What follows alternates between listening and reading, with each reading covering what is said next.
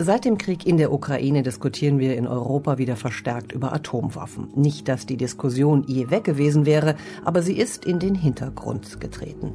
Wir erinnern uns, vor genau 30 Jahren, am 3. Januar 1993, haben der amerikanische Präsident George W. Bush und der russische Präsident Boris Yeltsin den START-2-Vertrag unterzeichnet. Er sollte die strategischen Atomsprengköpfe beider Länder abbauen.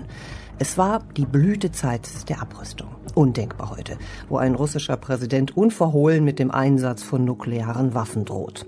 Die atomare Option ist also wieder auf dem Tisch und damit die Diskussion, wie Europa, das mit Großbritannien und Frankreich zwei Atommächte hat, seine Abschreckung organisiert. Bislang hat man sich in Deutschland auf den amerikanischen Schutzschirm verlassen, aber nicht erst seit dem Krieg in der Ukraine verstärken sich die Stimmen, die eine französische Rückversicherung fordern. Die, um es gleich zu sagen, keiner wirklich für realistisch gehalten hat. Aber jetzt vielleicht doch? Also jenseits des Realismus, es gibt schon technische Maßnahmen, die man treffen kann. Es gibt Möglichkeiten, aber die sind alle kostspielig und sie sind im besten Fall kostspielig, im schlimmsten Fall problematisch im eigenen Sinne. Die USA spielen nach wie vor offensichtlich eine sehr große Rolle in Europa. Und solange sich die Situation in Europa und den USA nicht wirklich dramatisch verändert, dürften nur wenige Europäer wirklich die Rolle Washingtons als Europas Sicherheitsgarant in Frage stellen wollen. Unser Thema heute, französischer Nuklearschirm für Europa, mehr Sicherheit oder falsche Hoffnung. Schön, dass Sie uns zuhören. Ich bin Nana Brink und in der Runde begrüße ich Lydia Wachs und Livio Horowitz, beide Wissenschaftler in der Forschungsgruppe Sicherheitspolitik, dort im Projekt Strategic Threat Analysis and Nuclear Disorder, kurz STAND genannt. Die beschäftigen sich mit der Veränderung der nuklearen Ordnung und was das letztlich für Deutschlands Sicherheitspolitik bedeutet. Herzlich willkommen. Hallo, vielen Dank. Hallo, freue mich dabei zu sein. Erstmal eine kurze Frage an beide. Warum müssen wir uns damit beschäftigen? Ich habe schon gesagt, wenn es doch ein sehr unwahrscheinliches Szenario ist. Also Politiker und Journalisten verlangen immer wieder, dass Frankreich mehr macht. Und das ist auch nicht überraschend. Wir hatten Präsident Trump, wir haben einen Krieg Russlands. Und es ist kein Wunder, dass Menschen nach Lösungen suchen. Frankreich ist um die Ecke. Ihre Atomwaffen scheinen auf dem ersten Blick eine gute Lösung zu sein, aber nur auf den ersten Blick. Genau, und hinzu kommt eben, dass es zwischen diesen beiden Polen in der Debatte, also einerseits quasi gar nichts zu tun und andererseits einen französischen Nuklearschirm für Europa zu schaffen, durchaus sinnvolle und mögliche Schritte hin zu einer abgestimmteren europäischen Abschreckungspolitik gibt. Und mit denen sollte man sich eben schon gerade auch angesichts der Veränderungen in der europäischen Sicherheitsordnung auseinandersetzen. Und genau das wollen wir jetzt machen. Aber erstmal schauen wir uns die unterschiedlichen Vorstellungen an. Wie sehen die denn aus, äh, Livia Horowitz? Wer fordert was und mit welcher Absicht? Na, es gibt zwei Denkschulen und die gehen von sehr unterschiedlichen Annahmen aus. Ja, die erste Denkschule war besonders aktiv während der Trump-Präsidentschaft. Der amerikanische Präsident hatte immer wieder die NATO in Frage gestellt. Also sagt dann halt diese Denkschule, die Amerikaner haben zwar sehr viele Atomwaffen, sie haben auch unterschiedliche Atomwaffen, sie sind auch die konventionelle Militärmacht der Welt, aber vielleicht bleiben sie nicht lange in Europa, vielleicht haben sie andere Sorgen, zu Hause, Isolationismus, in Asien, Chinas Aufstieg wir müssen uns äh, um unsere eigene Sicherheit sorgen. So, und innerhalb dieser Schule sagen dann einige, wir müssen sowohl konventionelle Streitkräfte aufbauen als auch nukleare Fähigkeiten äh, weiterentwickeln. Und andere denken nur, wir brauchen eine günstigere Lösung, um hauptsächlich Russland davon äh, abzuschrecken, Europa anzugreifen. So, das ist die Idee dieser ersten Schule. Und sie schauen dann nach Frankreich, da gibt's Atomwaffen. Und so soll Paris nicht nur sich selbst, sondern ganz Europa beschützen. Ein Nuklearschirm aufspannen. Dann könnten wir den Amerikanern sagen, wir brauchen eure erweiterte Abschreckung gar nicht mehr. Paris hat eure Rolle eingenommen. Und manche wollen, dass Frankreich dies einfach so bewerkstelligt. Andere wollen Frankreichs Atomwaffen in einem gesamteuropäischen Arsenal integrieren, vielleicht zusammen mit den Waffen Großbritanniens. Und dann ist natürlich naheliegend, dass Deutschland auch an diesem Plan auch sich finanziell beteiligt, entweder indem man Paris direkt Geld gibt oder in einem europäischen Rahmen sich finanziell beteiligt.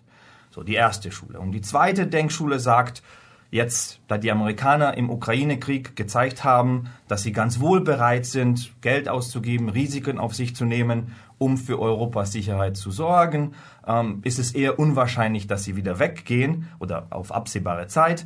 Sie bleiben involviert Und jetzt wollen einige, dass Frankreich die Rückversicherung aus Washington stärkt.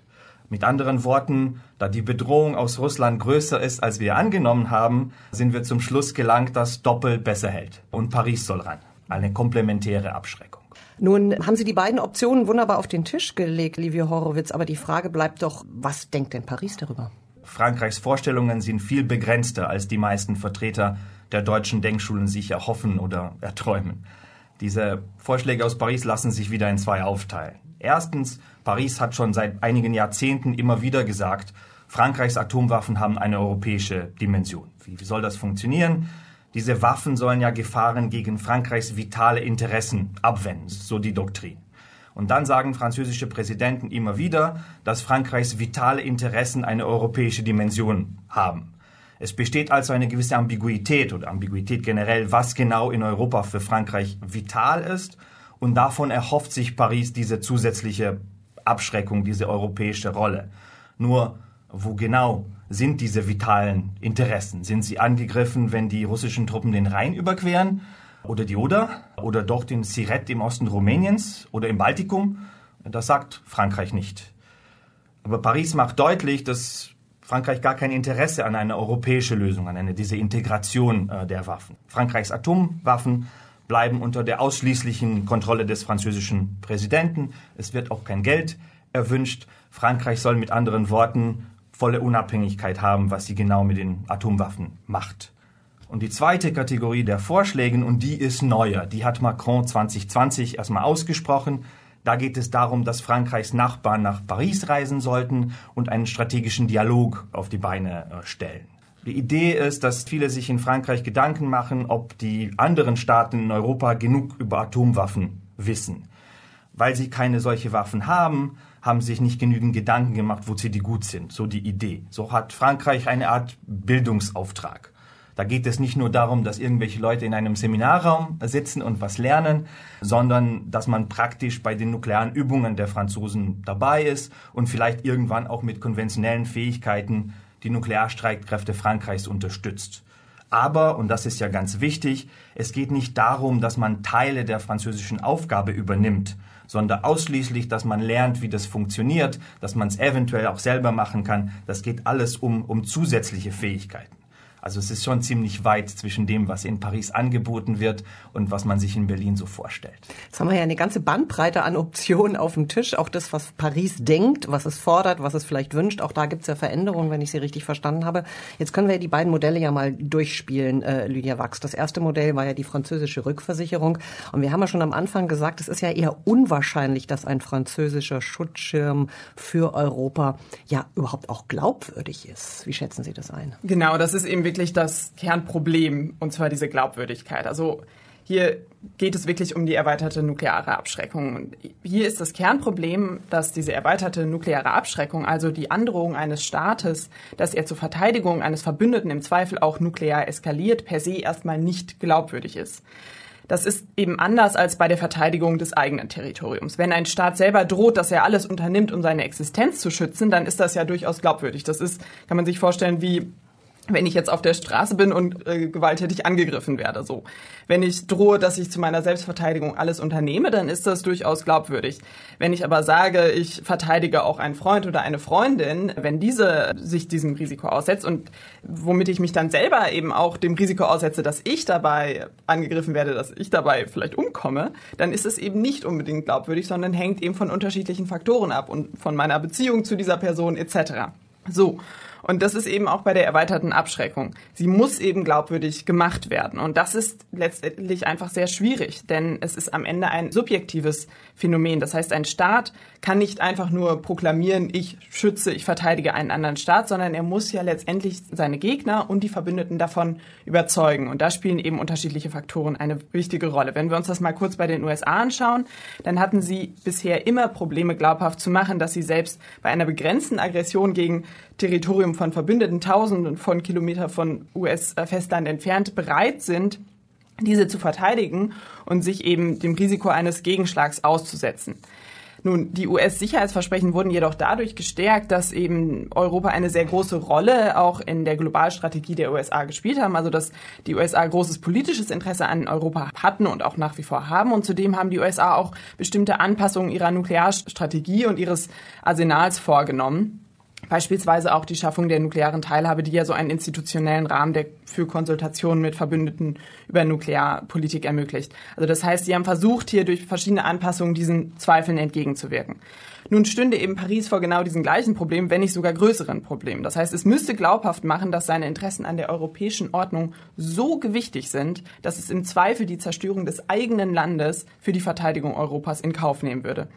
Und daran bestehen eben insbesondere auch unter den zentral- und osteuropäischen Staaten Zweifel. Denn Frankreichs Europa- und Russlandpolitik so in den vergangenen Jahrzehnten haben hier eher Zweifel aufkommen lassen, dass, dass Frankreich eben da wirklich alles unternehmen würde. Naja, nicht nur in der Vergangenheit. Also Macron hat ja immer auch klar gemacht, ich halte noch irgendwie eine Hand hin Richtung Russland. Ich telefoniere auch mit dem russischen Präsidenten. Das ist ja noch gar nicht so lange her.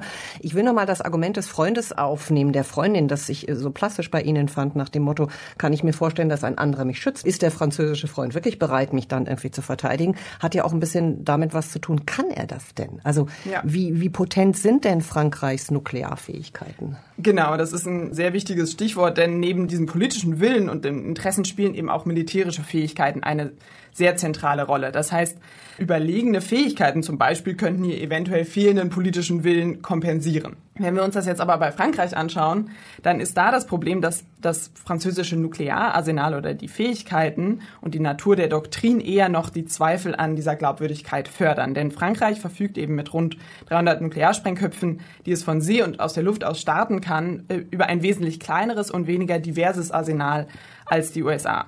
Frankreichs Nuklearwaffen sind nicht wie die der USA gegen gegnerische Nuklearstreitkräfte, sondern gegen politische, wirtschaftliche und militärische Nervenzentren, unter anderem Städte, gerichtet. Und es hat eben keine begrenzten Nuklearoptionen, also quasi Waffen mit geringerer Sprengkraft, die eben eine abgestufte Eskalationsmöglichkeit bieten würden.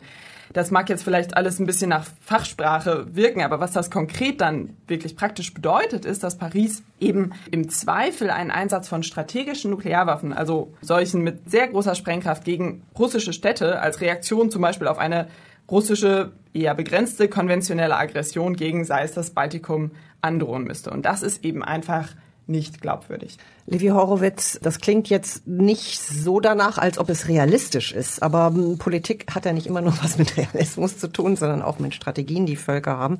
Auch Frankreich gibt es denn ja, oder sehen Sie überhaupt noch irgend Möglichkeiten, dass das umgesetzt wird? Wie realistisch ist das? Also jenseits des Realismus, es gibt schon technische Maßnahmen, die man treffen kann. Es gibt Möglichkeiten, aber die sind alle kostspielig und sie sind im besten Fall kostspielig, im schlimmsten Fall problematisch im eigenen Sinne. Mit anderen Worten, es gibt leider in den internationalen Beziehungen keine Mahlzeit für umsonst. Ist einfach so. Also eine Lösung liegt einfach auf der Hand, ja, ist aber extrem unwahrscheinlich. Rein hypothetisch, wenn alle Verbündete Frankreichs Zugang zu den Atomwaffen hätten, dann könnten alle damit drohen, mit solchen Waffen auf einen Angriff zu antworten. Das gliche einer Minimalabschreckung, wie zum Beispiel China sie lange praktiziert hat. Nur kann man das de facto nur in einem Staat machen. Wenn wir also Europa in einem Superstaat umwandeln und wenn die Bedrohungen nicht zu groß sind, dann könnte das französische Arsenal sogar ausreichend sein. Nur, wie Sie wahrscheinlich gleich sehen, gibt es ein kleines Problem. Davon sind wir sehr weit weg. Ja, es ist keine realistische äh, Option. Und solange wir separate Staaten in Europa haben, wird Frankreich nie ihre Atomwaffen an alle einfach so weitergeben. Nicht davon zu sprechen, dass das illegal wäre. Das sind alles Mitglieder im Atomwaffensperrvertrag. Sie haben alle versprochen, sich keine solche Waffen anzulegen. Und nicht davon zu sprechen, dass viele Staaten in Europa solche Waffen gar nicht wollen. Sei es Österreich, sei es Irland, sie glauben nicht an nukleare Abschreckung. So, und wenn man die zweite Möglichkeit ansieht, dann ist eine weitere erweiterte Abschreckung im Sinne, so wie die Amerikaner sie praktizieren, möglich, theoretisch oder rein technisch. Dafür müssten die anderen Staaten eine Art Teilhabe bekommen, indem sie zum Beispiel erst im Extremfall Zugang zu den französischen Waffen erlangen. Oder indem es zumindest klare Konsultationsmechanismen gibt, wie und wann darüber entschieden wird, Atomwaffen zur Verteidigung der Verbündete einzusetzen. Also die Vereinigten Staaten von Europa, ich glaube, das erleben wir nicht mehr, aber wer weiß, vielleicht eine theoretische Möglichkeit immerhin. Das klingt nicht sehr danach, als ob es realistisch ist, aber es gibt ja noch die zweite Option, äh, die wir hier auch auf dem Tisch haben, nämlich dass Frankreich mehr Zusammenarbeit ermöglicht, es koordiniert, also quasi eine Teilhabe anderer Natur vielleicht möglich macht, Lydia Wachs. Wie könnte das denn aussehen und was müssten denn die Bedingungen sein? Genau, also wie Livio Horowitz schon gesagt hat, also wenn wir uns die vergangenen Entwicklungen wirklich anschauen, dann ist es eben unwahrscheinlich, dass Frankreichs Nuklearwaffen in absehbarer Zeit wirklich eine größere Rolle in Europa spielen werden.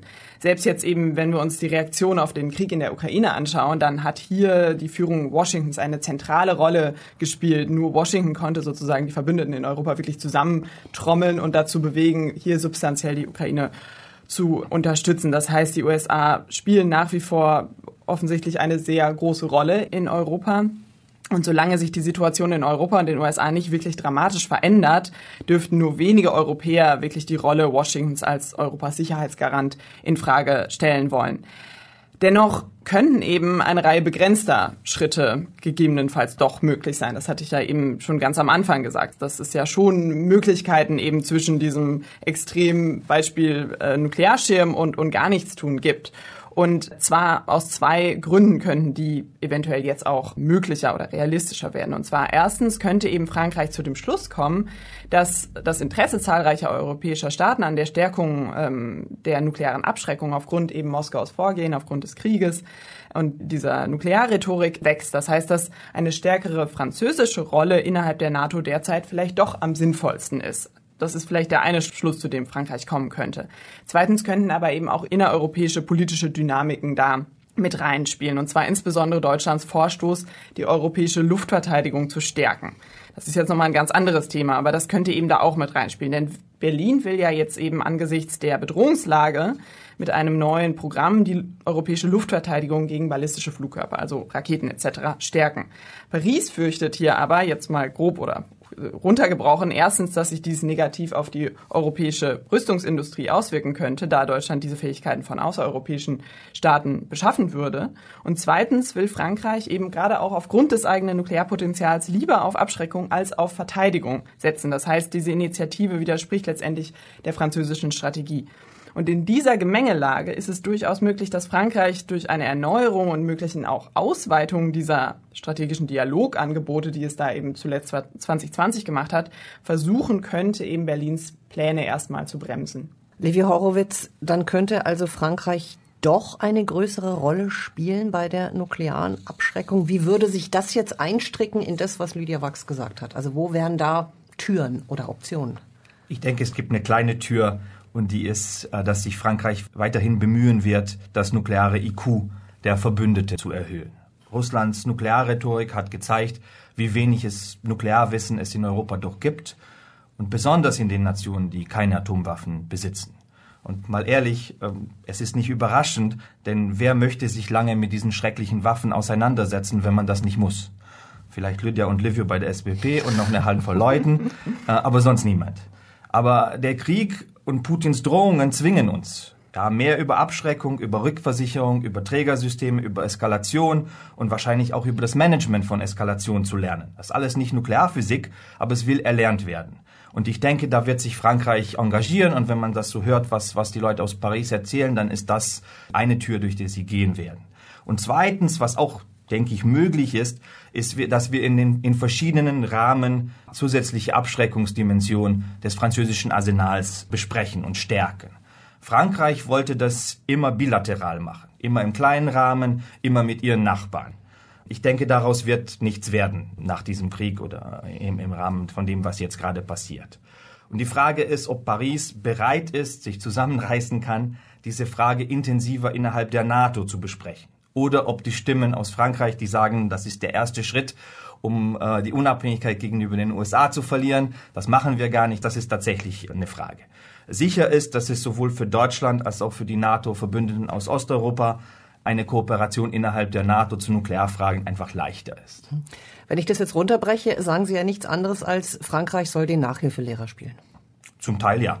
Für die absehbare Zukunft ist das das, was möglich ist. Was bedeutet das für die deutsche Politik? Ja, ich würde hier sagen, dass eben Berlin wirklich eine wichtige Funktion in dieser ganzen Frage spielen kann, und zwar eine Funktion als Brückenbauer. Denn letztendlich, also Brückenbauer zwischen Paris, Washington und auch anderen NATO-Staaten. Denn letztendlich vereint Berlin eben unterschiedliche widerstreitende Interessen in Europa. Einerseits hat es Interesse daran, das US-Engagement in Europa aufrechtzuerhalten.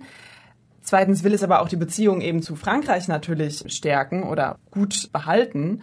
Und Deutschland hat auch ein Interesse daran, Friktion innerhalb der NATO, also auch mit anderen NATO-Staaten, das zu vermeiden. Das heißt, Deutschland könnte hier eine Funktion als Brückenbauer ähm, einnehmen und was ich jetzt hier als praktischen Schritt sehen würde, wäre es doch gut, wenn Berlin vielleicht proaktiv auf Paris zugehen würde und Möglichkeiten für eine größere Rolle von Frankreich eben in den nuklearen Strukturen der NATO ausloten würde. Denn nach eben der weitgehend fehlenden Antwort der Bundesregierung auf Macrons Angebote da eben 2020 und den Unstimmigkeiten jetzt über die europäische Luftverteidigung könnte Paris eben gerade jetzt auch einen aktiveren Vorstoß von Seiten Berlins begrüßen. Wäre das im Interesse Deutschlands? Also müsste man das forcieren? Ich würde schon sagen, dass es im Interesse Deutschlands wäre, denn wir sehen, die europäische Ordnung verändert sich. Die USA schauen immer stärker eben auch nach China und wir müssen schon in Europa schauen, wie wir selber vielleicht mehr übernehmen können, aber eben ohne, dass wir, dass wir einerseits Washington oder andere europäische Staaten eben vor den Kopf stoßen. In der Situation möchte man eigentlich nicht stecken, wenn man Politik in Deutschland macht. Trochmann, die abschließende Frage an Sie beide. Sie wissen besser, wie es um das deutsch-französische Verhältnis bestellt ist. Also das, was Sie jetzt eigentlich auf den Tisch gelegt haben, ist ja nicht so realistisch gerade. Oder müssen da beide Seiten über Schatten springen? Sicher müssen beide Seiten über Schatten springen, aber es besteht nicht wirklich eine Alternative. Denn auch mit einem Präsidenten, der uns positiv geneigt ist in Washington. China wird aufsteigen. Die Situation in Asien verändert sich nicht. Populismus und Isolationismus in den USA sind, was sie sind. Äh, uns bleibt in Europa, wir können natürlich den, den Kopf in den Sand stecken und sagen, na, die Deutschen und die Franzosen, die können nicht so gut miteinander. Ist halt schwierig. Oder wir müssen halt Lösungen finden. Und sich darauf zu fokussieren, dass man Atomwaffen als schnelle und einfache Lösung, das funktioniert nicht. Wir müssen ein Gesamtpaket schnüren und da sind politische und wirtschaftliche Fragen im Vordergrund und dann können wir vielleicht auch Nuklearoptionen am Ende eines europäischen Integrationsprozesses einwirken. Ja, da würde ich meinem Kollegen absolut zustimmen. Also ich meine, wir befinden uns gerade eben in ja, einer besonderen neuen Ära oder in einer besonderen Zeit und da muss man natürlich auch irgendwie bereit sein, über gewisse Schatten hinüberzuspringen. Und ich glaube, die Schatten sind jetzt hier auch nicht so groß. Also ja, ich denke, jetzt ist gerade wirklich der Moment, wo Frankreich und Deutschland an der Stelle stärker aufeinander zugehen könnten und aber eben auch die anderen Staaten in Europa dabei mitnehmen und nicht ihr eigenes Ding machen. Das war der Podcast zum Thema französischer Nuklearschirm für Europa. Mehr Sicherheit oder falsche Hoffnungen? Lydia Wachs und Levi Horowitz. Vielen Dank. Dankeschön. Vielen Dank. Und Ihnen, liebe Hörerinnen und Hörer, vielen Dank fürs Zuhören. Weiterführende Literatur zum Thema finden Sie in den Show Notes zu dieser Podcast-Folge und Sie können natürlich den SWP Podcast abonnieren auf den bekannten Plattformen. Alle Informationen über neue Folgen gibt's natürlich auf Facebook, Twitter und auf unserer Website. Ich bin Anna Brink und ich freue mich auf das nächste Mal.